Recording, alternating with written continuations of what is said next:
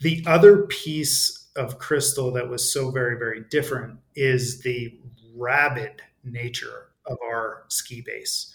The Pacific Northwest skis, and they want to ski a lot. I wasn't used to, to, to really almost not having to market. We've worked on trying to balance capacity more so than bring skiers out, and and that's a combination of things. It's a combination of it being a big mountain, of just this incredible quality of the terrain we have, of a long-standing dedicated ski culture that exists in Crystal. And I think you know when you put those things together, you you've got a strong recipe. Welcome to the storm.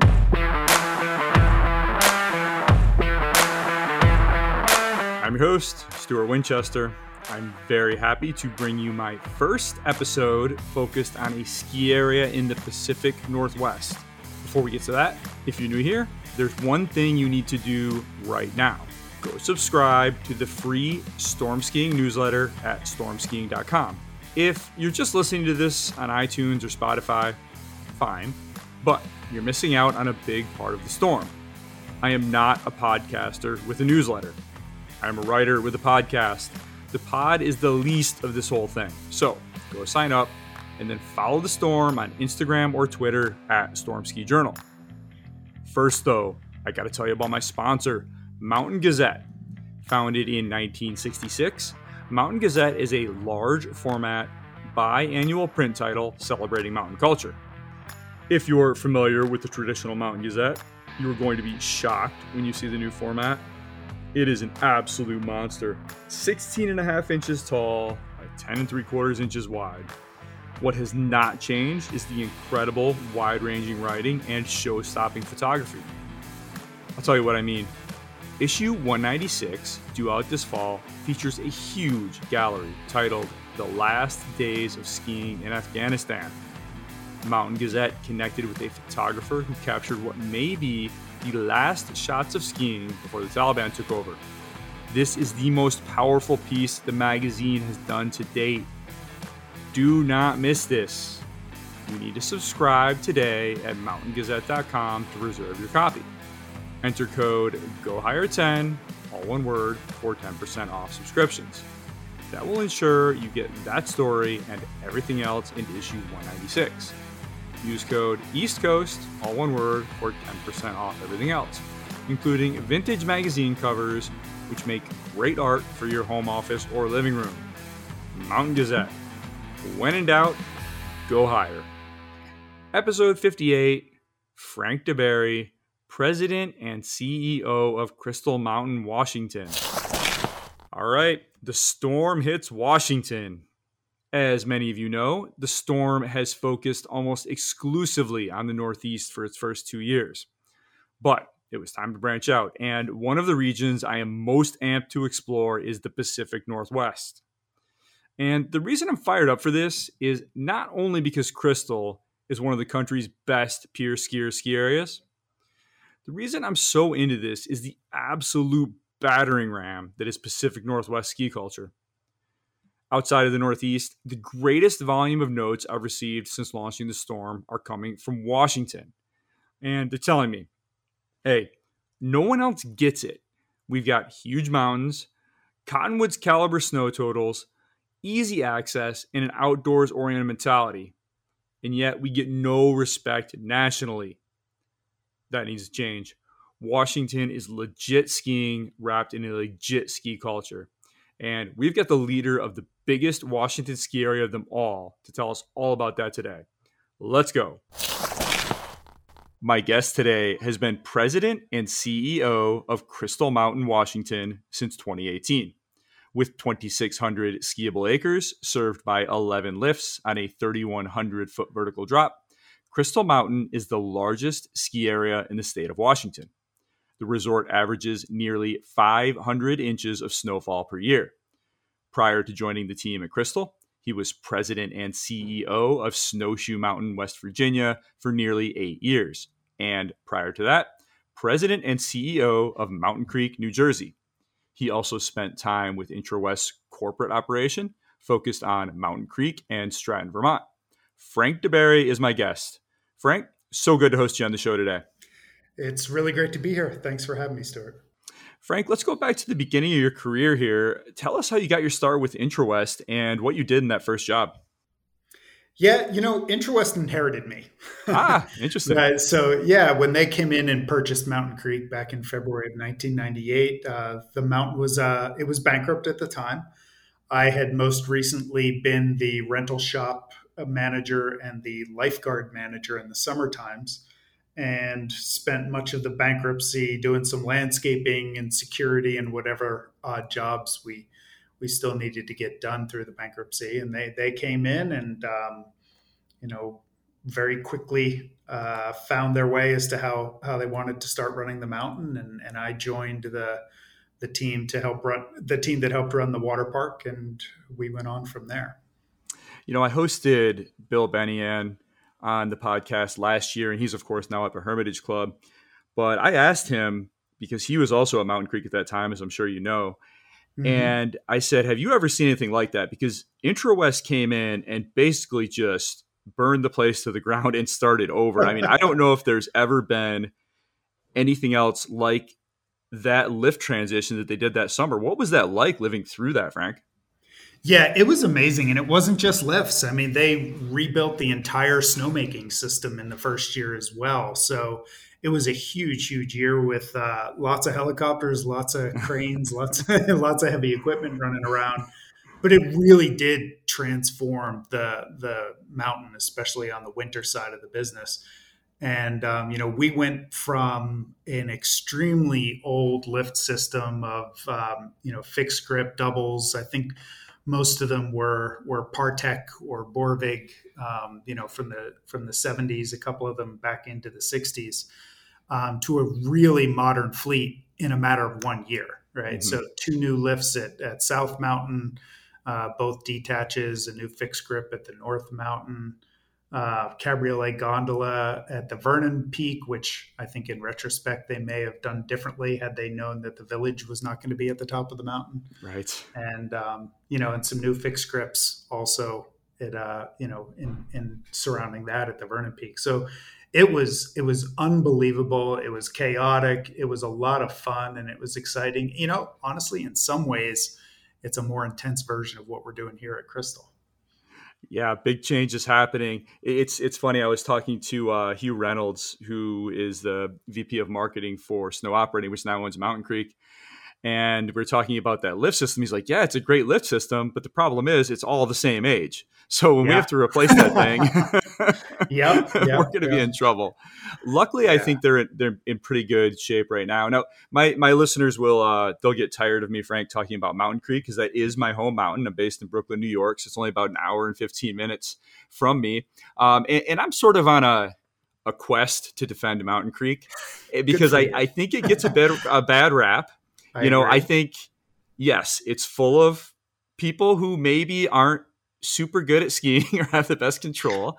It's busy, yeah. but it's a very big place. The snowmaking's outstanding. They have that high speed lift system. It's cheap. If you know how to work the mountain, it's it's it's a pretty nice place, right? It's my local. I go there all the time.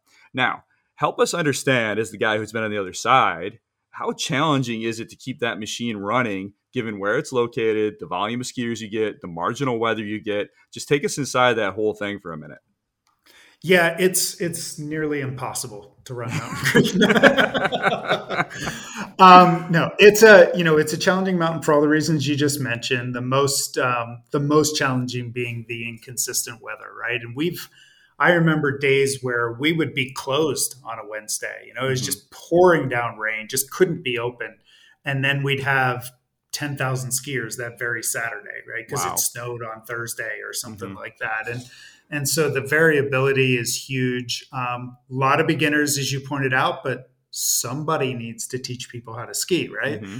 And so Mountain Creek's been a great place at doing that. I think that snow operating's tie in with uh, Big Snow down in the Meadowlands there is going to help them, you know, sort of uh, be able to do that that entry level teaching people getting people interested um, you know down in the meadowlands and then they can start to move people up to mountain creek i think that's why they they got involved in in that additional operation down there and um, you know large crowds because you're close to a metro area, similar to to a lot of you know day visit metro areas. Not dissimilar to Crystal in that mm-hmm. particular mm-hmm. aspect, right? Um, but but that's what we do when we're in the metro visit, you know, uh, business, and so. Um, you know, you just you do your best to to take care of things. I think that between some of the stuff Intrawest did with capacity increasing, and um, and moving different parts of the mountain around to different areas in order to sort of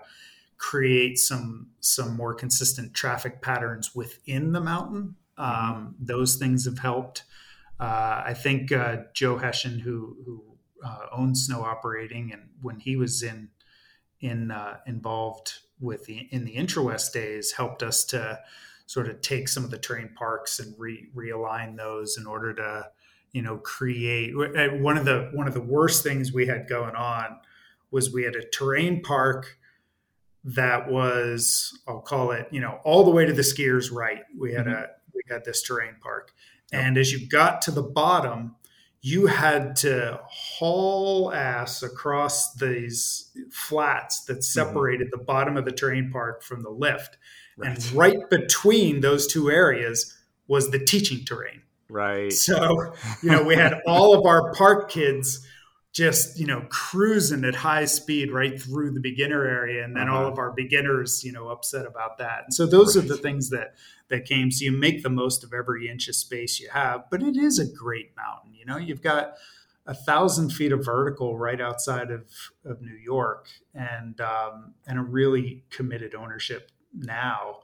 Um, and and you know it's going to be crowded when it's snowy because it's a, you know it's a day visit mountain and uh, and you're going to have those challenges but but you know that that lift infrastructure is is terrific and um, I I still absolutely love Mountain Creek. I visit it typically once a year in the winter and once a year in the summer when I go back to see family, and um, you know still enjoy skiing it. And um, I don't know how anyone could could really not like it.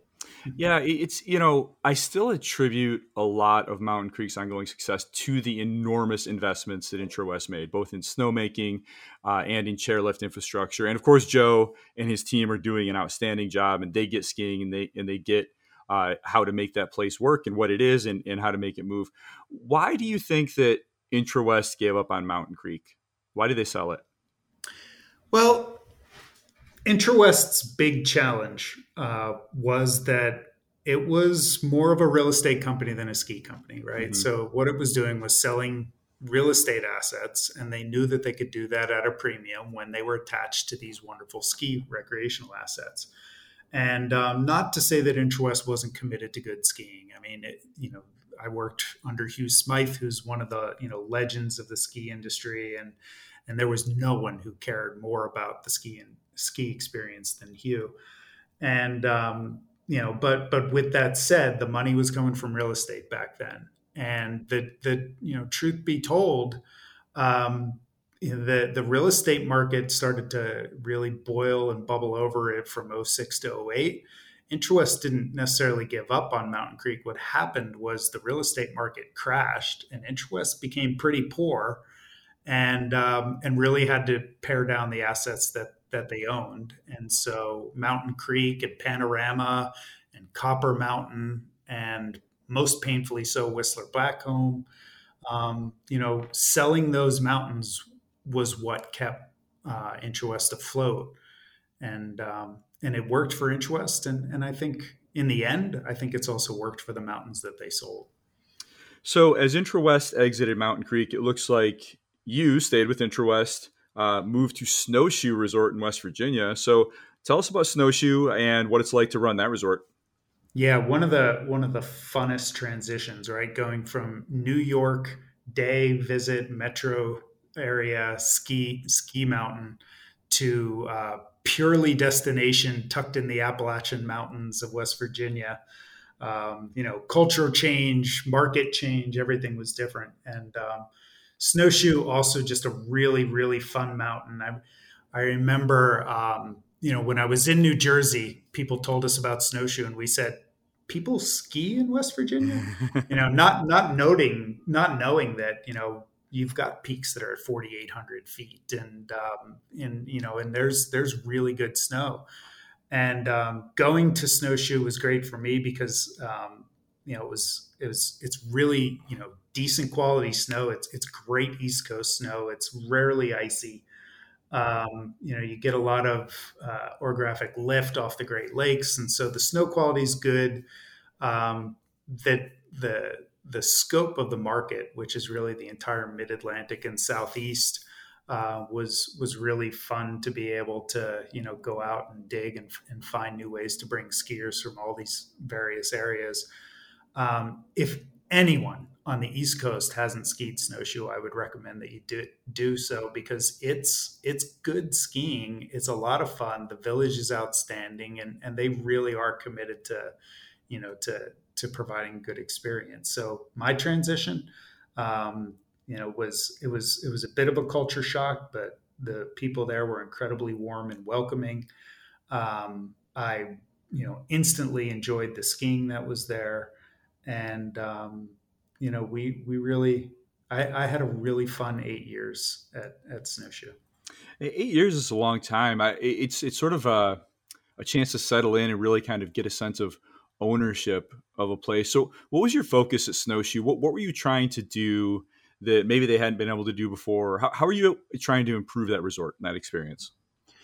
Yeah, so so at Snowshoe, um, we were the first thing we needed to do was really find its value equation. Um, you know, Snowshoe was losing skier visits at the time um, I think, quite honestly, got a little too big for its britches uh, in price standpoint at the time. And I remember my first winter going in and and just um, as a secret shop, I went in and I tried to book a vacation at Snowshoe and a vacation at Steamboat. And uh, turned out to be more expensive to book your vacation at Snowshoe than Steamboat. Um, yeah, even after airfare. So, so you know that the early days there were were definitely about trying to um, you know find that value um, enhance the nighttime and, and evening experience um, you know find ways to add dining capacity and things like that. The mountain was run you know by by a really good quality mountain ops team and, and ed galford and ken gator.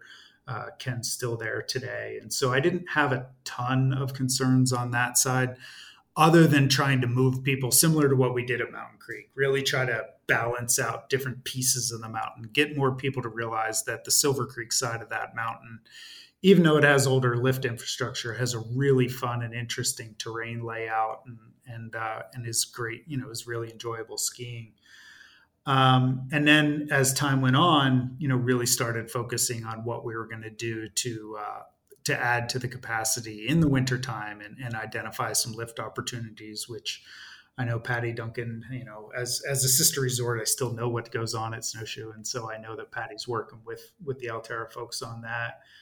And then the last piece that we, um, you know, that that we found important was was honestly just trying to fill out Snowshoe around the core skiing. It, it is a it is a vacation destination. And so when the lift shut off, what else are you going to do, right? And, right. Um, that extends into the nights and, and the nightlife and the and the um, other on mountain activities like the snowmobile program and the you know the Sasquatch hunts and things like that. and it also extended into the summer and the focus on really growing that mountain bike program and, and those types of things as well. But it was you know it was a fun eight years. I think we had a lot of success at at making people happy and uh, and I think that they continue to do that today. So 2018, the ski world just completely rearranges. Alterra comes together uh, out of the uh, bones of IntraWest and some other entities. And it looks like you had the opportunity to move out to Crystal, which they bought shortly after coming together. So take us through this, Frank. Uh, how did that opportunity to run Crystal come up, and and what made you decide to do it after spending a career in the East to move all the way west that like like that? Yeah, I think it, I, I, sometimes laugh because geographically, I'm not sure how many more um, distant transitions are available within the United States than West Virginia to Washington. But, right. um, but uh, you know, when we were looking at at Crystal, um, you know, David Perry, who was our president at the time, had, had given me a call and said, uh, you know, is this something you'd be interested in doing? We're, we're about to buy this mountain. We think it has a tremendous amount of potential and and and upside. We want to make some investments. You know, we really do think that it would be a fun mountain to run and that you've got a lot of opportunity. And uh, so I came out for a visit and and looked around instantly knew I wanted to come here. Just just the mountain itself made me want to be here. Um, you know, we have extraordinary terrain. Extra- it's truly extraordinary terrain, and then we sit adjacent to Mount Rainier National Park. So you know the opportunities uh, in the summertime um, are, are tremendous as well, and um, you know, and quite frankly, you know, from a personal standpoint, um, you know my my snowshoe life involved family two hours away from my mountain. So i was doing a lot of long distance commuting and you put all those things together and i just i really wanted to to make that change so i i don't think i had left the mountain before i called david back and said you know yes please let me go do this and, and uh, it was two months later that i was here it's amazing i, I was uh, i was interviewing dan torsell earlier and he mm-hmm. runs Ski Cooper, and he, mm-hmm. like you, had a career in the East. And mm-hmm. Ski Cooper has no snowmaking. And I said, what right. was that like? You know, going from working at Killington and Sugarbush and Pennsylvania, where that was, you know, a huge percentage of your time and concern to going to Ski Cooper and you just never even think about it. that whole operation doesn't exist. And he said, "Well, it was awesome." It's so so. What was it like for you, Frank? I mean, you go from Mountain Creek where you're lucky to scratch together six inches some seasons, and mm-hmm. all of a mm-hmm. sudden you you have more snow than you know what to do with it. Crystal, what was that like? Yeah, I mean, so so first of all, that was probably the biggest bit of learning for me was you know how to rely on natural snowfall. Mm-hmm. and uh, and also the skier attitudes around snow. So we have a very small snowmaking system. Our snowmaking system is essentially designed to connect the bottom of the mountain when the snow levels rise right? Okay. so our snowmaking goes from our base um, up to about 5500 feet Mm-hmm. And we consistently get good snowfall up above that level. And so, you know, that's what John did. I will tell you, as an East Coaster who was used to pumping 400 million gallons a year of water uh, through our system, and learning that you know the prior owner John had spent you know more than three million dollars to be able to pump 24 million gallons of snow a year. Right. Um, I was I was shocked that the investment was made, but I can tell you after two slow starts, which our first two December's were, mm-hmm. um, one of the smartest investments a ski operator could make. And so, um, you know, it it has been beneficial to us. My first winter here, having come from the east and and knowing that we often ski on that, you know, that white ribbon of fun, uh, just because we want to get skis on the ground. Um, you know, I suggested that. I said to the team here, I'm like, well, let's just open the lower mountain where we can make snow. And uh, people looked at me like I was out of my mind. um, but we did it, and we had yeah. some fun. It wasn't, you know, it wasn't huge, and and our core skiers came and probably did a run. Right. But um, but it was fun for everybody. We really enjoyed doing it. We we repeated the same thing the second year. Last year was very different. We were able mm-hmm. to start on all cylinders. Um, so it's nice to it's it's wonderful to not have to rely on on snowmaking. Um, it simplifies a lot of things, um, and uh, you know we we do have the ability to bring our snowmaking further up the mountain. What we don't have the ability to do is put more water in the system. Um, you know, water rights are pretty uh, heavily restricted out here, and our basin in particular has been identified as an area where they do not want to increase the use of the water. And, and that has to do with certain tribal rights and, and environmental concerns of the White River itself. So, so, so that, that's interesting. Aside from those snowmaking differences, what else have you had to learn out there, frankly? What ran pretty much how you remembered it? And yeah. what was new? Because, you know, you didn't have to deal with things like avalanche mitigation in the East. yeah. Well, that was the scariest of them all, right? Is the yeah. avalanche mitigation and not being familiar with with the details of that. But you know, in general, what I can say is it was interesting to be able to uh, you know come from snowshoe and note that operationally um, Mountain Creek and Crystal are not all that dissimilar, right? We're both an hour plus outside of our, our core markets, rely heavily on on weekend metro traffic. Um, those things were all very very similar. What was very different, as you pointed out, is the amount of snowfall we get, mm-hmm. um, and and the avalanche side of that. And and when it came to that, um, you know, I had been told from several different sources that that our patrol leadership um, is some of the best in the business. And if I want to operate my mountain safely, listen to them. mm-hmm. and uh, and so that's what I did. You know, I, I, never pretended to to you know know what I was doing in terms of avalanche mitigation. And and so you know, listening and learning and understanding and asking a lot of questions. Um, you know, just last year, uh, it was probably early March, we had a you know a, a pretty risky um, fractured layer that was pretty deep down, and we were growing concerned over just how much snow was sitting on top of that. And patrol came and told me we had to shut down, you know, a thousand acres of our ski terrain, and you know you can't take something like that seriously. But you know they walked me through it, and it made absolute sense, and we did it. So you know I rely on them, and uh, and I continue to try to learn on that side. The other piece of Crystal that was so very, very different is the rabid nature of our ski base. The right. Pacific Northwest skis and they want to ski a lot and they come to the mountains all the time. And um, I wasn't used to, you know, just to, to really almost not having to market you know, in some ways, because um, you know, there honestly, there's not enough ski capacity in the Northwest today, and so um, you know, as uh, as I think you probably are aware, we've we've you know we've worked on um, trying to balance capacity more so than bring skiers out, and and that's a combination of things. It's a combination of um, you know it being a big mountain, um, of of just this incredible quality of the terrain we have, of a long-standing dedicated ski culture that exists in Crystal, and um, and I think you know when you put those things together, you, you've got a strong recipe. I had no idea we were getting into such a springboard platform when we came to Crystal. I didn't realize that, and so um, you know those were all big learnings. And I'll tell you, one of the best parts about moving to Crystal for me was um, getting back into a really core ski culture, you know, and, truthfully, you know, running snowshoe felt a little bit like running a small town in the middle of the mountains than it did like running a ski area.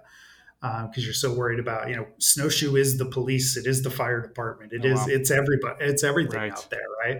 Right. Um, and so you end up in um, not being as focused on the mountain as you'd like to, and you know, coming out here and and uh, you know, it it really reconnected me to my my 20 year old ski bum rock climbing bum roots that you know that got me into doing this in the first place. And uh, and that has been absolutely the most exciting part about being here is it's just fun every day. So yeah i mean the mountain is just lights out. You know 500 yeah. inches of snow even if it's a little heavier than maybe utah snow i mean that speaks for, sure. for itself yeah. that's going to create a special experience Crystal and Crystal for a long time, Frank, was sort of one of those, you know, top five hidden gems that you might see yeah. in Powder Magazine once a year. Uh, it is not hidden anymore. Um, a lot has changed, and you have a lot of issues working against you, and, and you and you referred to some of those earlier. But just take us through this. What are you up against on a daily basis in just trying to manage not just the mountain, but the the volumes coming to the mountain and why is this such a hard puzzle? Because i think you're working against a lot of factors that you have no control over and you're trying to figure out the best solution to to a bunch of things you can't control. But what are those things? Just lay this out for us. Yeah for sure. Um, i think the number one thing we can't control is that the you know western washington population continues to grow quickly Mm-hmm. And um, and the people who are coming here, they want to assimilate into the Northwest culture, which means they want to get outdoors, they want to ski. So we've got more and more skiers in this area, and and very few, you know, ski areas within reach of a day visit. And so, mm-hmm. you know, you have us, you have the summit, and you have Stevens. Yep. Um, you know, other than that, it's it's much more of a journey to be able to go out and ski. And we're all very crowded on mm-hmm. peak days, on good snow days, and and that is very difficult uh, to manage because we want to create a good ski experience. And when people are you know backed up on the highway for an hour and a half, that's not going to be a good experience for people. And um, and so you know coming in and, and trying to find ways to to you know to essentially find capacity either you know through um, you know uh, temporary facilities while we figure out our, our long-term growth plan uh, an intense focus on how to you know improve the the parking and transportation and, and highway situation um, all of those things um, have have been big big challenges you know if you look at crystal if you look at our ultimate capacity of the of the mountain itself, it's a big mountain. You know, it's it's we've got a lot of acreage and, and a lot of ways to ski it, and we've got a we've got more downhill capacity than uh, than we could really utilize. So that you know the slopes themselves aren't that crowded.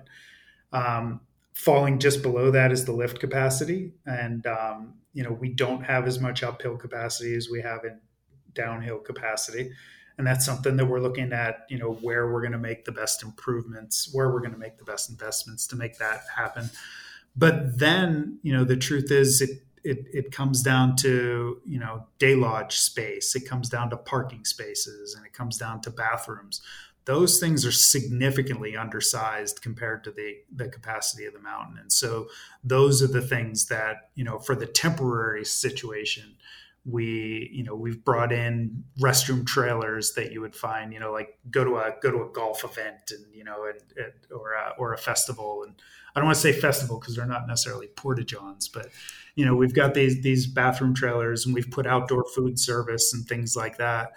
And then um, you know we're focused on on where we can actually invest to to um, increase the capacity. I think John put together a really good master plan with the Forest Service. We're building off of that and amending that slightly, and um, you know, just our, our plans are to to really increase that those pieces of the capacity. Um, you know, we're going to start with some of the day lodge capacities and the parking capacities. We will move to lift capacity after that. Um, and we're going to continue to just focus on on balancing each of those Mm-hmm. And if skiers continue to, you know, to come uh, as we think they will, then we'll continue to move all of those dials right up to the point that we hit that that peak downhill capacity, and then, you know, at that point we're kind of maxed out. What about lodging capacity, Frank? I, I, think that's what folks point to a lot. Is there's just not that many places to stay up there. Is there a way to significantly build up your on-site bed base? Yeah, that's so that's an excellent question and and the answer is yes. It's not as easy as it would be if we owned land because we operate 100% on Forest Service land.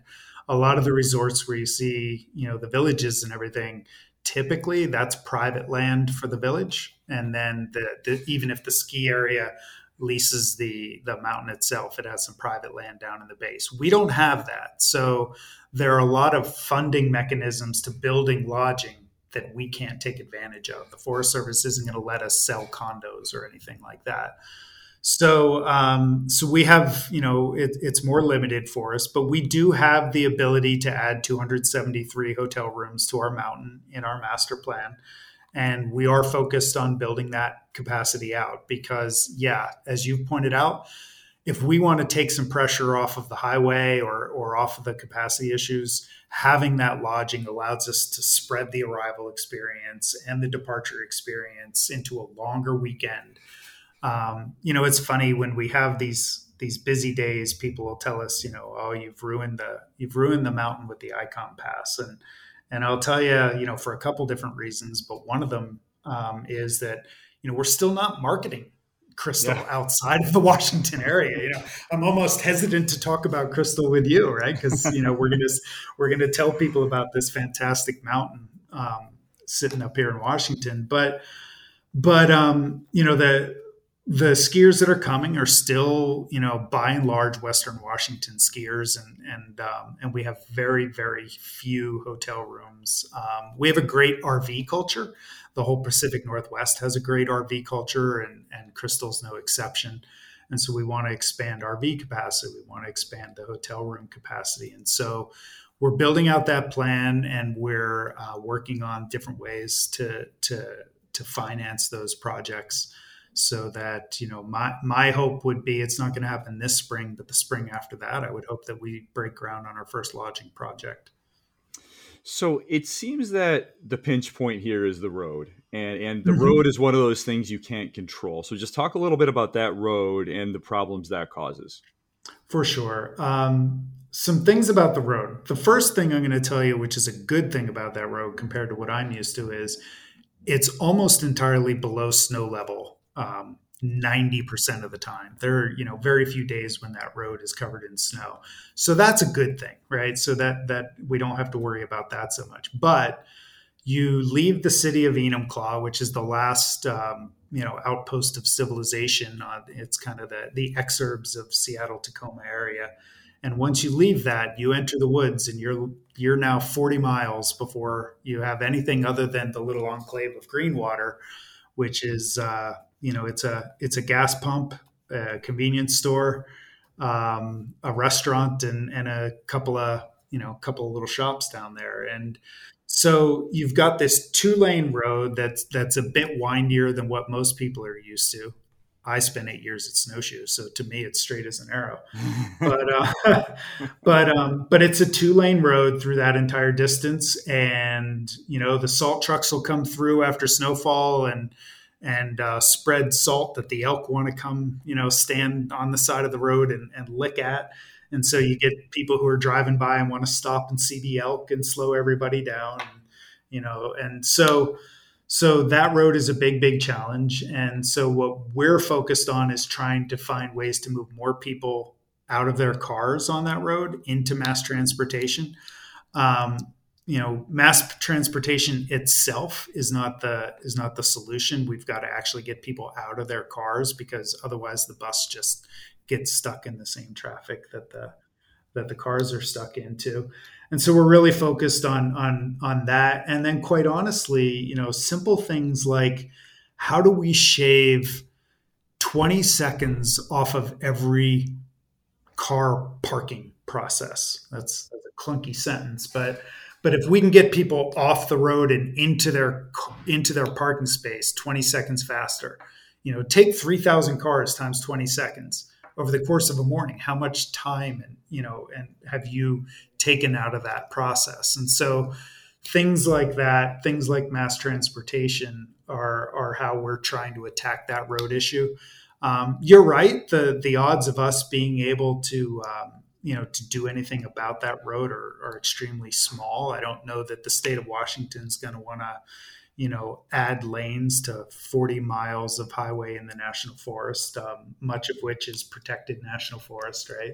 So we're going to deal with that. But but if we can add lodging to to spread people into you know thursday friday monday tuesday um, that takes some of the pressure off of saturday and sunday morning and and night. If we can move some of our cars into buses. Um, that takes more pressure off. If we can just get the end of that process a little bit faster, um, you know, then that's going to help with the process. And and so we know that our you know crystal experience starts 40 miles away in Enumclaw, and uh, so you know we're we're very focused on on uh, you know putting together sort of a, a package of items that are going to help us reduce that congestion and make the drive up uh, a bit simpler. Yeah, you know, Frank, you did two things this off season that I personally think are going to help a lot, but I want to talk about each one in detail because I think these are big changes for some of your skiers and it's going to take a while to get used to them. So the first one was dropping Crystal Mountain access on the Ikon Pass from being unlimited no blackout on the base pass to only having five days of blackouts on the base pass. And in order to get the no blackout crystal experience, you had to buy the full Ikon pass, which was somewhere in the neighborhood of $300 more. So, talk a little bit about your decision to do that and, and why it just had to be done. Yeah. So, interestingly enough, we came into Crystal instantly, you know, added it to full access on the Ikon Pass. Uh, essentially, what we did was we converted your Crystal Pass over to an Ikon Pass, right? Mm-hmm. Um, and then the second year, we we dropped selling the Crystal Pass and only sold Ikon and Ikon Base.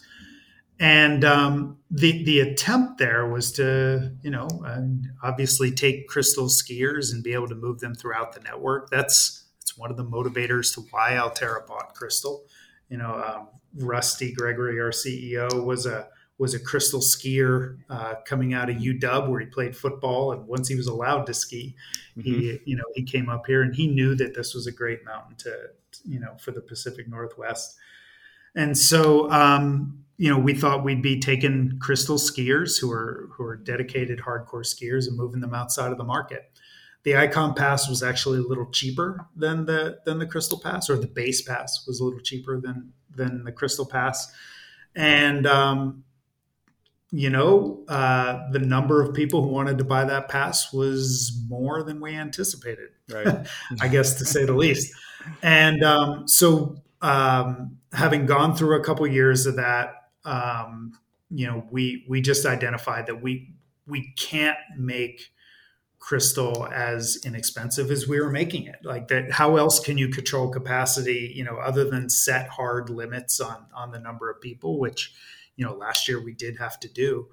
Um, but but you know we we needed to sort of balance that value equation out a little bit. And um, so i you know bringing people to the to the full Ikon really put the pass back in line with the old crystal season pass price. So we figured, you know, we could balance it out by doing that a little bit. Uh, we did that before Vail lowered their price, so we didn't know they were going to do that, and um, we were definitely a bit concerned at, at you know what would happen at, at that point. Um, but we do believe that we offer, you know, we're focused on the experience, and um, and we think that we're doing the right thing for us uh, and for our skiers and, and riders. But um, but moving to the full Ikon was something that we felt was extremely important to try to uh, balance out that equation while we build new capacity. Mm-hmm. Um, I know what your follow up is going to be. How well did that work? and um, and we did not shed as many pass holders as as I would have liked, to be honest with you. I think okay. people you know, people, you know, more people probably got excited and said, you know what, I'll pay a few hundred bucks more if I'm gonna if I'm gonna get a better experience. Right. Um, so so we're still gonna have some some of those challenges that we've had in the past, but um, but you know, like I said, we've that that's why we continue to be focused on both short term and long term capacity. And so we think we'll still be able to offer a really great on mountain experience we're going to work really hard to make sure that we can get you to the mountain and on the mountain uh, much more quickly than in the past. You know, I can tell you a couple years ago we had um, you know ticket lines on a on a Saturday that would take 45 minutes just to get the ticket, right? Wow. Well, we don't have ticket lines anymore. You know, between right. pass holders and advance purchase, which is kind of how we meter the overall number of skiers now by by restricting our day tickets um, to advance purchase during those peak times. Um, you know, we can still meter the number of people here and and and make sure that we're not just absolutely obliterating the experience on the mountain. And um, and you know, so we can do that while we continue to build capacity and and make it a better mountain. And you know, the the ideal thing would be that we get to a point where we've added enough capacity that we can handle our our regional market quite well. And then we can start to introduce people you know at other Ikon mountains who we think would like crystal um, who from palisades tahoe would not want to come up and ski at crystal right? I mean they're the same mountain. Jackson hole skiers would love to ski at crystal right? But but we don't we don't talk to those skiers right now because you know we're we're focused on our our local market. Yeah, I was actually, Frank, to be honest with you, surprised that you didn't make this move sooner because I remember the headlines Uh, correct me if I'm wrong, but I believe it was January 2020 when you kind of started the season dry and then you just got powder, powder, powder, and everyone tried to come at once. And basically, you were saying you were parked out at seven in the morning, saying if you're Enumclaw, turn around. Yeah, so it was too late. By the time that happened, you know, the, these this Ikon program, you know, next year is nearly is nearly packaged, right? Because you got to work with partners and things like that. And so we didn't really have the opportunity to do that, but you know, we had that that day. It was January 10th, right? I can still it'll it'll be emblazed in my memory forever. and what had happened was, as as you noted, we had a slow start, but not only that, but access to Stevens and access to the summit were both cut off on the west side due to wow. snow, and they have relatively higher elevation approaches than ours. We're at 2,000 feet, you know, and they tend to be up closer to their base areas. And um, so if you wanted to ski the first powder day of Washington, you had to do it at Crystal. And um, we had bumper to bumper traffic 50 miles away. It was it was it was absolutely stunning. And so, you know, that was when I called up Alterra and I said, "You're going to think I'm out of my mind, but I have to stop selling day tickets on Saturdays, Sundays right now." and uh, you know, and had full support. And we we did it, and and um, and needed it because we had a few more weekends that were, you know, just we had a wonderful powder January that year, and and the pent up demand, and and um, you know, since that day we've we've worked every weekend and, and learned every weekend about how to figure out how many tickets we can make available based on you know what we think is going to happen that week and we've gotten better and better at it and um, and that's still how we operate today. COVID, you know, gave us intense practice at that right. because you know we went from a, a mountain capacity of around eight thousand to a limit of you know between 5,000 5,500, and um, and so you know limiting capacity on the mountain, which we did. Nobody said we had to limit capacity, but we did have to limit lift, um, you know, lift density and so when you you know decrease your uphill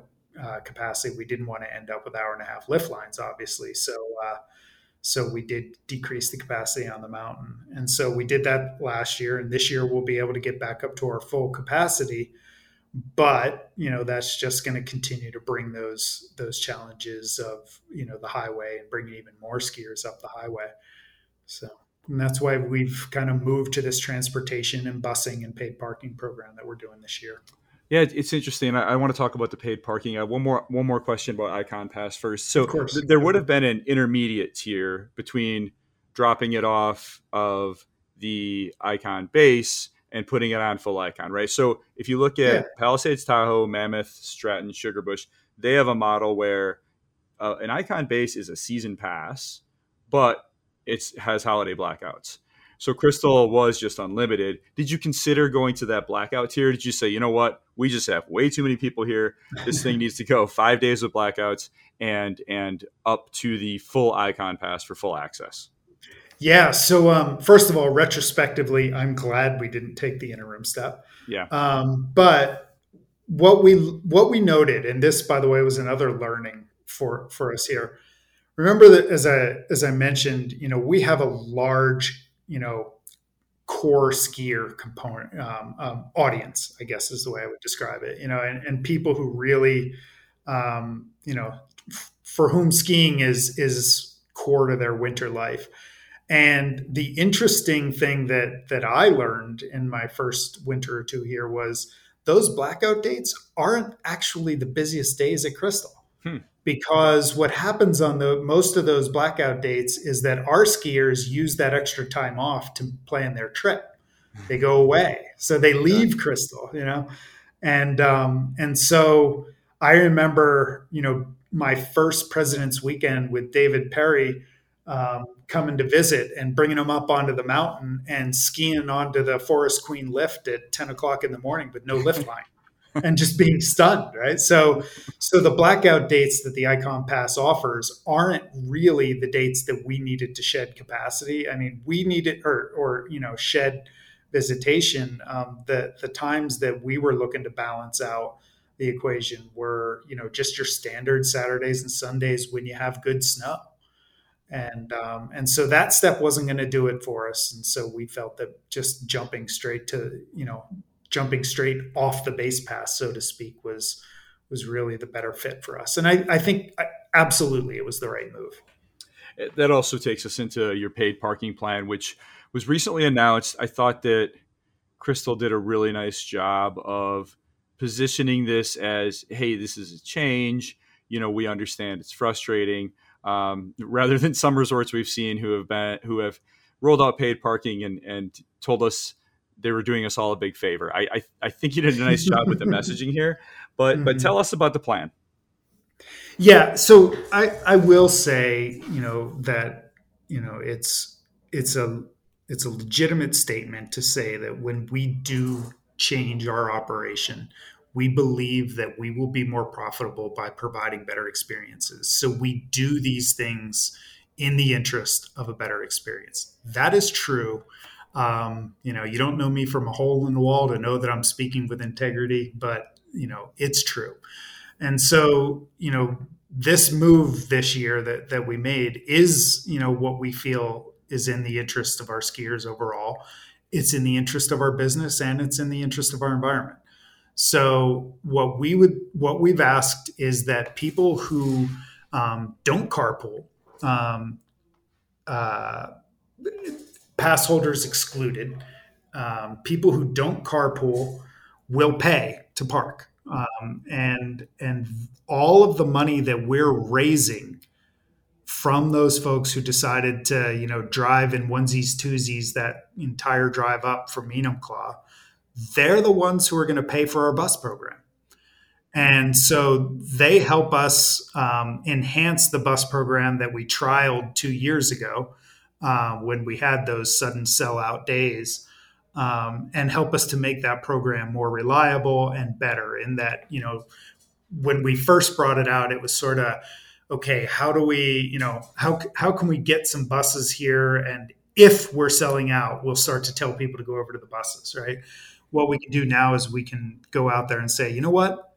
There are going to be buses every weekend. There are going to be buses, and they're there. And if you would like to, um, you know, not have to pay. By the way, if you want to save four gallons of gas round trip, if you want to save uh, on that parking fee. If you want to save the wear and tear in your vehicle, if you want to just have a more relaxing drive to the mountain, stop at Enumclaw at the Expo Center, and get on that bus, and we'll bring you up. And we're going to work on ways to adding even more value to the bus by, you know, are you a day visit skier? Well, let's get that ticket on you before you even get to Crystal. We'll do that on the bus for you, right?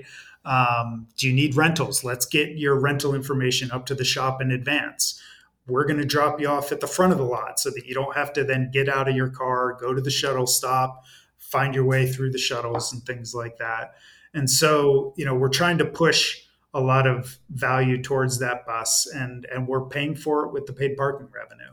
Um, we've also added um, some technology to be able to uh, ensure that we're getting full use of all of our parking spaces. So one of the things you know, this is now Alterra's third winter, my third winter, or we finished our third winter. One of the things that I didn't see coming, you know, you mentioned 500 inches of snow. Um, when we cleared out the lots at the end of the year last year for our final cleanup, we had lost 250 parking spaces to snow creep, right? And so, you know, we've added GPS technology to be able to, so that our, our heavy equipment operators, they know where the edge of that parking lot is and they know to push the snow past that spot, right? So it's things like that that we're doing. Uh, we've added staff so that we're going to be able to park cars, um, you know, more quickly, get you into that spot, you know, and off the highway more quickly uh, by parking multiple areas of the, of the lot at the same time. The guy that we hired to run our parking um, was military logistics before mm. he came here. And uh, so I don't think we could have that operation in better hands because that's what it is. It's a you know, yeah. it's a you know a military grade logistics operation getting those three thousand cars parked you know efficiently in the morning. And so um, yeah, we're going the paid parking route, and I know how controversial that can be to the entire industry. Um, but we're doing it with equity and um, and we're doing it to you know for what I believe are the right reasons. We're going to pull cars off the road, um, and you know we're we're gonna we're gonna claim that that environmental benefit at the same time. You know because as much as this is good for our skiers and for our business, yeah, you know I think we deserve some credit that we're going to take some carbon out of the equation at the same time, which is a big part of what we you know want to be focused on. Yeah, I think it's a good plan, Frank, and, and I think the ski industry in general needs to find ways to orient itself away from the car is how you reach the mountain at all times. I, I, think the Winter Park Snow Train, for example, is a really good example of this. Um, yeah. a, a, couple concerns with the bus program, um, less to do with with how you're running it than just the the climate we're living in. So number one um, is just during COVID, people are are mass transit shy. So so what's your thinking there behind mask rules and keeping people safe and, and how full you're going to load those buses? And number two, we very much were asked uh, for the most part last year to use our car as the base lodge, keep your bags out of the lodge, want to keep it uncrowded. But if you're dropping someone off on a bus, you can't really ask them to do that. So so have you thought through those two uh, issues and, and how you're going to manage that this coming season?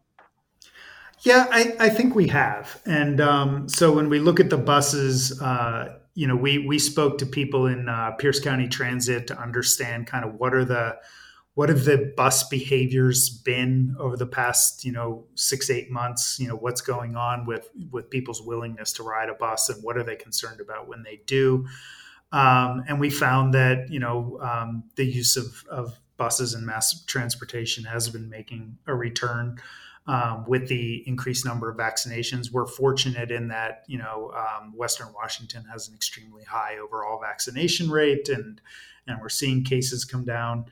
And um, and it is still you know it's public transportation, and, and everyone is going to have to be fully masked the entire time on the bus. Um, and yeah, that's probably going to tell you know inhibit some people from wanting to ride the bus, but that's another one of those things that is outside of our control. So we'll move the number of people that we're able to, and we'll make sure that we have, you know, buses available. Much like Lyft, if if you want to find a seat um, without someone next to you, we're going to be able to accommodate that. Um, and uh, and uh, aside from that, you know, you will be wearing the mask and. And that's about what we think we can pull off for this year. And then when they get up and have a place to put their stuff and whatnot, um, you know, we don't have a lot of new indoor space that we didn't have last year.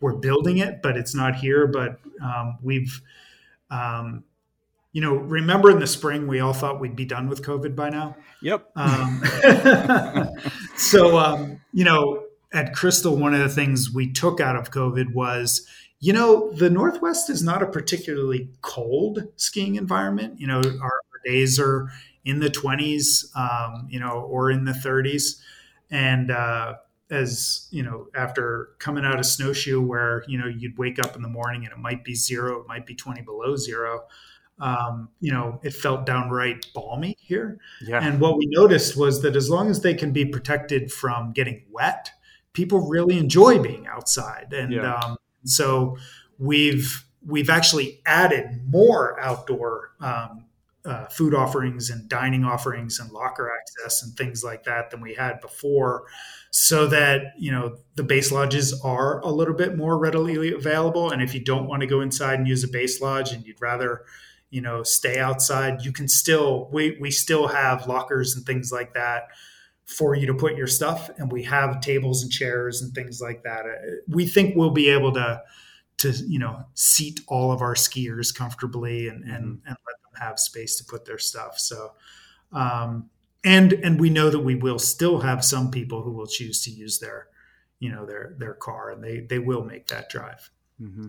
Yeah, I made a nice adjustment to that myself last year. I figured out when I fold the seats down in my minivan, I, I have it's like having my own little slope side cabana. So I actually came to prefer it by the end of the season, to be honest with you. Yeah, how fun was it? Like to see, I mean, it was just when I'd walk out at the end of the day and I'm walking past the smell of grills and and watching people have a couple of beers and things like that. It was it was that's what that's what mountain life's supposed to be about. So it was pretty great that people are able to to do that. And um, you know, it doesn't necessarily gel well with our need to bring cars off of the mountain. You know, there's there's us, excuse me, there's us and there's the cottonwoods, right? We're all, mm-hmm. yeah, and we uh, and we struggle with the same things, and it doesn't do that. But we, you know, we will continue to make these changes. We'll watch how these changes uh, behave, and then we'll make more changes. You know, so we'll find balance. All right. Well, let's talk about your lift fleet here because, as you said, Crystal is absolutely huge, and you have no shortage of downhill capacity. Uh, the uphill right. capacity, it uh, you you probably want to build out over time. And I've I've seen tons of proposals, and I saw um, Boyne or Kirchers or, or, however you want to frame that. I saw the master mm-hmm. plan. So, um, you know, looking over all these possible projects, and we can go through them one by one. But but first, I'll just ask you, Frank, what is your wish list for Crystal's lift fleet? Yeah. Well, first of all, I'm really grateful that John made the number of investments he did. I, you know, there are several mountains out there that have not been able to make lift investments, and um, and for me to be able to go to my ownership and say, um, the first priority is not lifts. The you know that's the second priority. Um, I think is it puts me in a good position because it helps me to get more um, ownership buy-in to to make the investments that I need. But um, but yeah, so when we look at our lift fleet, there's a couple things we're looking at. We're looking at overall capacity, and then we're looking at age of the fleet. If I look at um, Rainier Express, it's a first generation detachable quad. It's loud. It has more maintenance issues than most of our lift fleet. It's time for you know that that lift to to be replaced, and um, and so we have that as you know amongst the the, the top replacements in our schedule. You thinking um, another four there, or would you put a six? Well, so we're there's some more pieces to that. Um, okay. My original thought was to simply go to a six. Okay. Um, but there are, there are some challenges in how that lift sits at the top mm. uh, and how close it is to the gondola. Yep. Where you know when you add those few feet to the uh, you know to the looker's right as you're coming up there, it we have some challenges as to whether or not we can get a six in that same mm. location. Mm. Okay. So it may be a four, but there's a couple things about running a four that um, you know we can go to a the new technology of a, of a direct drive uh, four pack, which uh, provides for faster uphill capacity. So you know we think that uh, you know newer technology on a four is going to help and um, and also be a bit easier to load than than the existing Rex with the the um, you know the the loading uh, the length of of the loading ramp and things like that that are going to allow us to to speed up the lift. The, the truth is, Rex doesn't run at its full potential um, because once we get it up to full potential, people are falling a lot. Oh wow! Okay. Um, so so we have to slow it down a bit, and it, it, has to do with the overall layout of that lift and whatnot. But um, you know, when we look at our overall lift program, there's a couple areas where we need to be able to get people to more quickly, and and you know we is is something else that I had to learn coming west from east is you know the difference between your overall lift capacity and your out of base lift capacity. Um, you know, every mountain that I've been involved with, they're the same. Yeah. Um, you know, because your lifts run from top to bottom. and so, um, you know, whereas I don't think we have an overall lift capacity issue at the moment, um, we have an out of base capacity issue. So, first thing in the morning, you know the race between our late sunrise and and patrol uh, mitigation work and being able to get people out of here before the lines build up to to um, significantly um, you know that that that equation is, is off balance and, and we have trouble getting people out first thing in the morning so what we would uh, what our plan is uh, at the moment and we're going through the you know the the cost evaluations and the topography and the Forest Service side of this. But what I'd ultimately like to do is take the existing gondola to our summit, which is um, limited capacity gondola. It's only 900 people per hour. I'd like to take that and uh, turn it so that it goes up to Campbell Basin. Uh, oh. Campbell Basin is the core of our intermediate and beginner skier and its access to our our iconic um, chair six terrain and, and mm-hmm. the king and the queen and, and all of that. So we need, oh, wow. you know, that will help us move people from, you know, out of the base much more quickly. And then we'll put a full capacity, you know, 2,800 people per hour gondola to the summit. And so okay. those two things right there, I think really address a lot of the the lift capacity concerns that we have as far as getting people out of the base. I think that that will take some of the pressure off of Rex or Mount Rainier Express as well. Um, so, you know, replace Rex with a D line uh, quad, uh, which will increase that capacity capacity marginally um, and then add 2,800 people per hour of both overall and out of base capacity by making these gondola switches. And our uphill capacity is now in line with our existing downhill capacity with those, you know, those very moves. So that's how we'd like to attack that. Um, and then beyond that, you know, we'll start looking over um, back at the Bullion Basin, um, which sits on the east side of our mountain and has a you know good offering of intermediate terrain. My my hesitancy with Bullion Basin exists only in that it's it's a bit disconnected from the rest of the mountain and you know both of my past two mountains i've i've experienced what it's like to try to move people from you know what they view as the real skiing you know into you know what they view as like the overflow. Um, now bullion basin is no joke. It would have the same amount of snow. It's got you know really great top to bottom consistent pitch and it'll be great skiing but but it'll be viewed as as sort of that overflow. And so you know i've i've been a little hesitant to to move over that way but i do think once we've you know, once we've maxed out the capacity in in the part of our permit area that we're already using, um, you know, then completing that master plan by moving over to Bullion Basin is is that's that's truly the next step. And um, you know, when we do that, I think will depend on on you know what our continued growth is and, and how well people react to the things that we're doing today. So. I, I think I've seen that terrain referred to as East Peak. Is that right?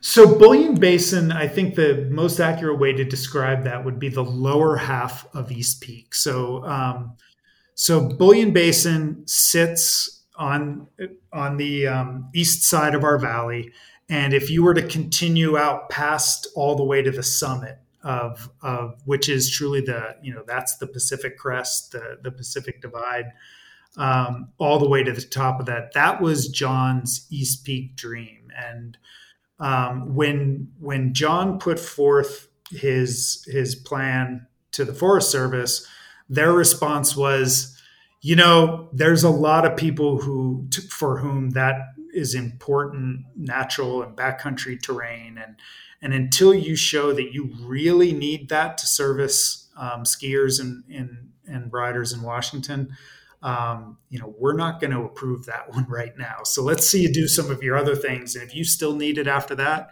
let's talk then. So ultimately, if we continue to see, you know, the the scope of growth we've seen, and, and after we've pulled every other trigger um, to to try to add capacity to the mountain, if we still need capacity, I think the Forest Service will be a bit more amenable at that point to you know to our desire to go up there. And man if if we can add east peak you know one of my desires is to um to bring the you know the the olympic nature of of crystal mountain back you know back well back. Um you know we've we've grown olympians here and um and we've we have you know a really great race program here in, in the in CMAC and um, you know, East Peak offers some incredible downhill opportunities that that maybe could help us, you know, bring back that that downhill competitive aspect to, to Crystal, as well as just create some some really fun top to bottom good, you know, good terrain. Now, wasn't there skiing there several decades ago, and there just wasn't enough snow? Yeah, Bullion Basin was skiable. Um, you know, I don't remember exactly this. I think it was taken out of service back in the pre Boyne days. And I think it was uh, less of a is there snow and more of is there enough snow there to support that when we have, you know, financial challenges and just keeping the rest of our mountain going. So the infrastructure was pulled and, and relocated. Um, but, you know, our challenge isn't about getting people to come ski now. Our challenge is about finding the capacity to, to service the skiers who want to be here. How lucky am I that I came to Western Washington? I've got a ski market that is rabid to see us offer more skiing and I've got ownership who's got money willing to spend on incre- on you know increasing capacity. I think I have one of the best jobs in the ski business. Right? so. Uh, um, so I just want to go back to that out of base capacity issue mm-hmm. for a moment. I've seen in the 2004 master plan there was a proposal for a second base area and a high speed quad up Kelly's Gap, and that would have been uh, skiers our lookers right of the present gondola. That whole that mm-hmm. operation is that still on the table? Um, I, I don't think the base area down there is on the table. Um, as we've reworked the plan, I think that um, I think that we'll be able to do without the Kelly's Gap chair remains on the plan, um, and you know from an out of base standpoint, um, you know that's a great way to get our Northway and and our Green Valley skiers up and out without having to, you know, make their way through the through the main crowds. Um, I would tell you that right now, if we look at priorities, from my standpoint, it starts with the you know the gondola conversion we talked about, um, getting Rex replaced, getting Bullion Basin going, and then if we still have some out of base concerns, then I think we move over to that. And and honestly, what I'd like to do in addition to that is we've really struggled with finding a feasible way to get some groomed terrain into the Northway area, which, by the way, sounds terrible to some of our skiers because they like the fact that you know no one's there. But the way Northway behaves today is we get a powder dump and Northway gets crushed for a day, right? right. And then as soon as that powder is uh, tracked out, nobody goes to Northway. And so I don't think increasing, you know, putting a couple of groomed access points into Northway is going to hurt the overall experience. I think what it'll do is on those powder days, it's going to be as busy as it is today. Um, that's when the powder hounds come out. And then, you know, what we'll be able to do is move some more people over there um, without it. Re- it's not a crowded chair when it's not snowing.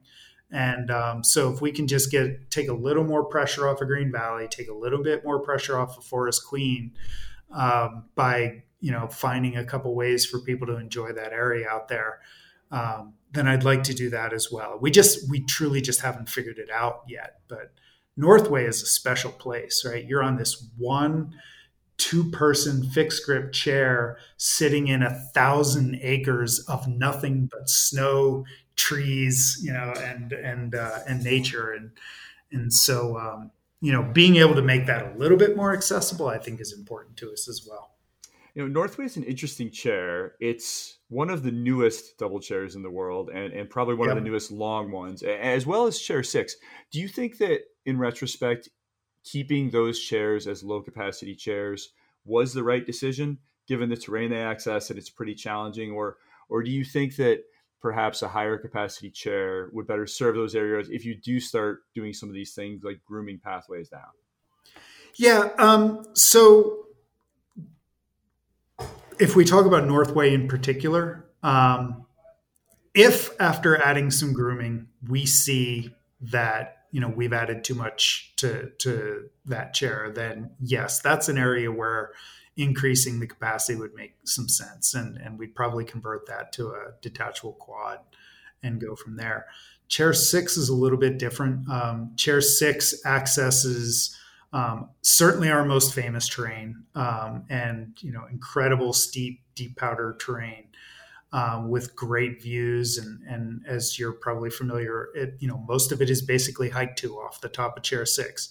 We have a couple concerns. Um, we abut not only mount rainier national park but we abut um, some pristine designated pristine wilderness um, of of the national park. And so you know, we work every day with park rangers and park staff to make sure that that you know that that tight line on the top of that hill um, isn't you know suddenly seen as as open access into Mount Rainier National Park by people who shouldn't be there. And so um, you know we had the Silver King chair was recommended, but you know that was going to dump people into an area that would be completely irresistible to skiers within the park, and the park actually um, intervened on on the thought of adding that chair, and so we haven't added that chair. Chair six, I think, is appropriate. Um, chair six is a little bit of a of a gauge to say, are you sure you're ready for this terrain? Right. Because it's a very different ski environment, right? right. And so, so I think um, yes, on a deep powder day, that chair is going to get long, but a little like Northway, you know, it's it's a bit balanced most days. And um, and I think you know to ask me in five years, I might have a different answer, but I think right now, especially given that it's in this odd place of being the the access point for our most difficult and most interesting terrain also the terrain that you can get yourself into the most trouble in that chair base sits in the middle of our you know best intermediate and beginner terrain on the mountain um, I think it makes sense to to have a slightly higher bar to access that that area. So I'm uncomfortable with that chair the way it is, and I think John made the right call. Yeah, it's uh, one more thing that the that the Kirchers did, and, and most of Boyne's resorts do this, is they they put in night skiing, and mm-hmm. and I'm not sure if they put in night skiing, Crystal, or if you just had it, but it's there. Uh, and the way that Dana Bullen um, over at Sunday River explained it to me is that Boyne basically came in and said, look, if, if you have night skiing, you're going to help spread people out is when they arrive because they don't feel like they have to get there as soon as the lifts open. And and they've instituted this at most of their resorts. So it looks like you have this little night skiing footprint. It you know it hits a lot of your greens. Uh, have you considered expanding that, Frank? Yeah. So um, if we look at our night skiing, uh, it was it was absolutely put in place for that very reason. Um, I think it helps at departure time I don't think it has really helped us with arrivals. Um, people want fresh powder, right? And that's just, you know, we we're not um, a heavily groomed mountain, and so we rely on that powder. And you know, that was one of those learnings coming out here. In that, you know, if your mountain, you know, I'm used to 100% grooming. Yeah. And so, uh, you know, with maybe a couple of bump runs and uh, mm-hmm. all three mountains that I've been involved with, that was the situation. So when you come out here, people, you know, most of our skiers know that, you know, the best skiing comes in the early hours. So it hasn't really helped there, but it has helped on the on the um, departure side. I we have in our plan the ability to run that night skiing all the way up to the Campbell Basin Lodge. Oh, nice. I think we will do that, but I don't think we're going to do that until we have lodging. Um, so we're going to make some moves to try to drive a little bit more night skiing business here um, this year. Um, you know, we saw, you know, the unfortunate reality was because people couldn't get here before noon because we were, you know, out of reservations. Um, we saw a lot of people that did start to come at noon and, and stay the night. And so we, you know, we had to suddenly go, oh, this little night skiing thing that we've never paid any attention to, um, it needs attention. We need to do that as well as we do the day skiing. And so, you know, we did focus on that. And, and now, um, you know, we'll continue to to to test ways to to move people into that. But um, you know, it's it's um, we are day visit, and and uh, for a lot of folks, I think what we see is that the idea of you know skiing until nine or ten o'clock and then getting on that road, you know, to get all the way back to the city is not necessarily you know what they want. Summit has a gangbusters night skiing business. Yeah, they're also half the distance to Seattle that we are on the so, interstate. Uh, yeah, yeah, exactly on the interstate, right? And and if I could replicate, you know, the those midweek nights that we had at Mountain Creek, where we had anywhere from thirty to sixty school buses coming in, and you know, and providing a good base of business, um, yeah, I would I would do that in a heartbeat. But that's that's not really Crystal's market. Um, so so we will grow it, um, but I think it's going to wait until we have the lodging in place and and we kind of have that that extra driver for the night skiing business makes a lot of sense. I, I, think that Forest Queen Express pod would, would look uh, lights out with night skiing. That looks like really nice terrain right there. Yeah, um, yeah. so I, I, wanted to wrap this up here today, Frank, by t- talking about one of my very favorite things in skiing, and that's the long season. Crystal does it as well as anyone in the country.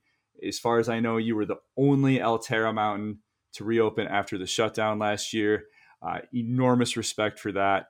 And I thought it was really interesting this past season because Stevens Pass shut down in early April, and they might have had the deepest base in the country. They had a couple 100 mm-hmm. inches on the ground. And mm-hmm. Crystal said, "Okay, you know, we, they, you stayed up until May like usual." And said, "Okay, see you later." And he said, "No, actually, we're going to reopen." And, and you kept reopening for bonus weekends. I thought that was yeah. so cool.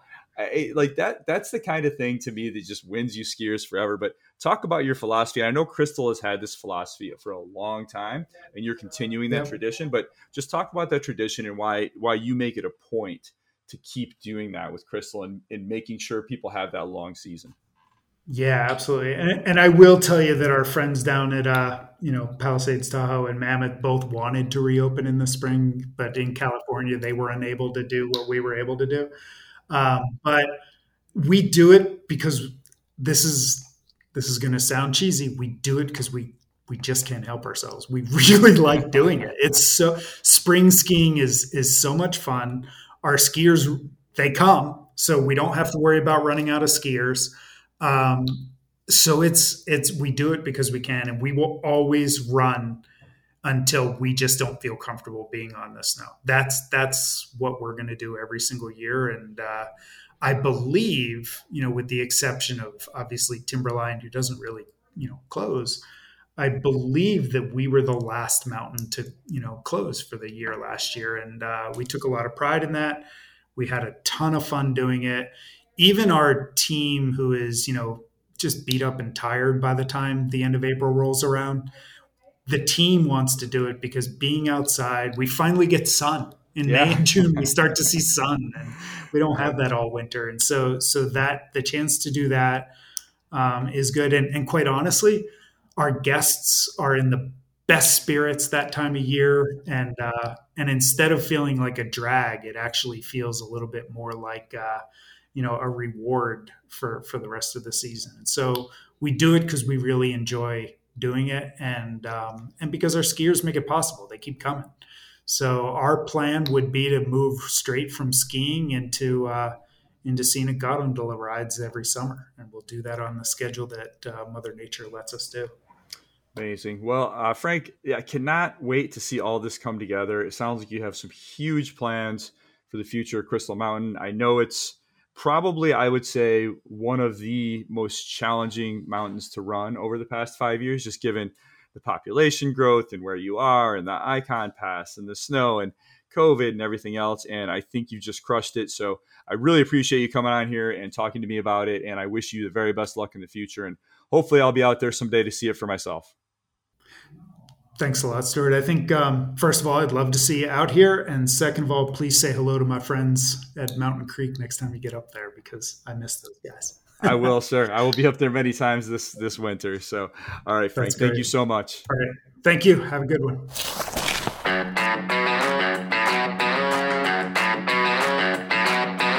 That's Frank DeBerry, President and CEO of Crystal Mountain, Washington with a little Mountain Creek thrown in there. Yes, you're welcome for that. You know what? I often say that the best interviews are people who don't have bosses, people who own their mountains, like John Schaefer at Berkshire East or Laszlo Vajtay at Plattekill. But I might have to take that back. Frank, you crushed it. I really enjoyed that.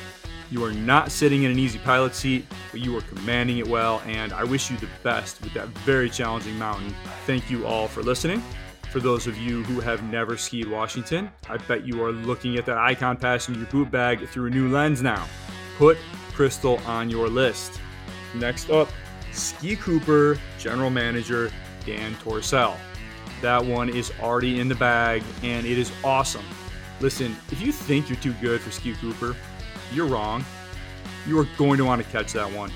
Then, the next week, Vail Resorts Eastern Region CEO Tim Baker will join me, followed by Shawnee Main owner Jeff Homer, Jackson Hole CEO Mary Kay Buckley, Smuggler's Notch owner Bill Stritzler, Wachusett owner Jeff Crowley, Steamboat CEO Rob Perlman. And that is just before the end of the year. I am starting to line up some stuff for 2022, and it is going to be huge. I will not let you go without a reminder to subscribe to the free Storm Skiing newsletter at stormskiing.com. Also, follow along on Twitter or Instagram at Storm Ski Journal. You can also find the storm on Facebook. Thank you all for listening. Stay well, stay safe. I'm Stuart Winchester, and I will talk to you again very soon. The Storm Skiing Podcast is a Quicksilver Films production.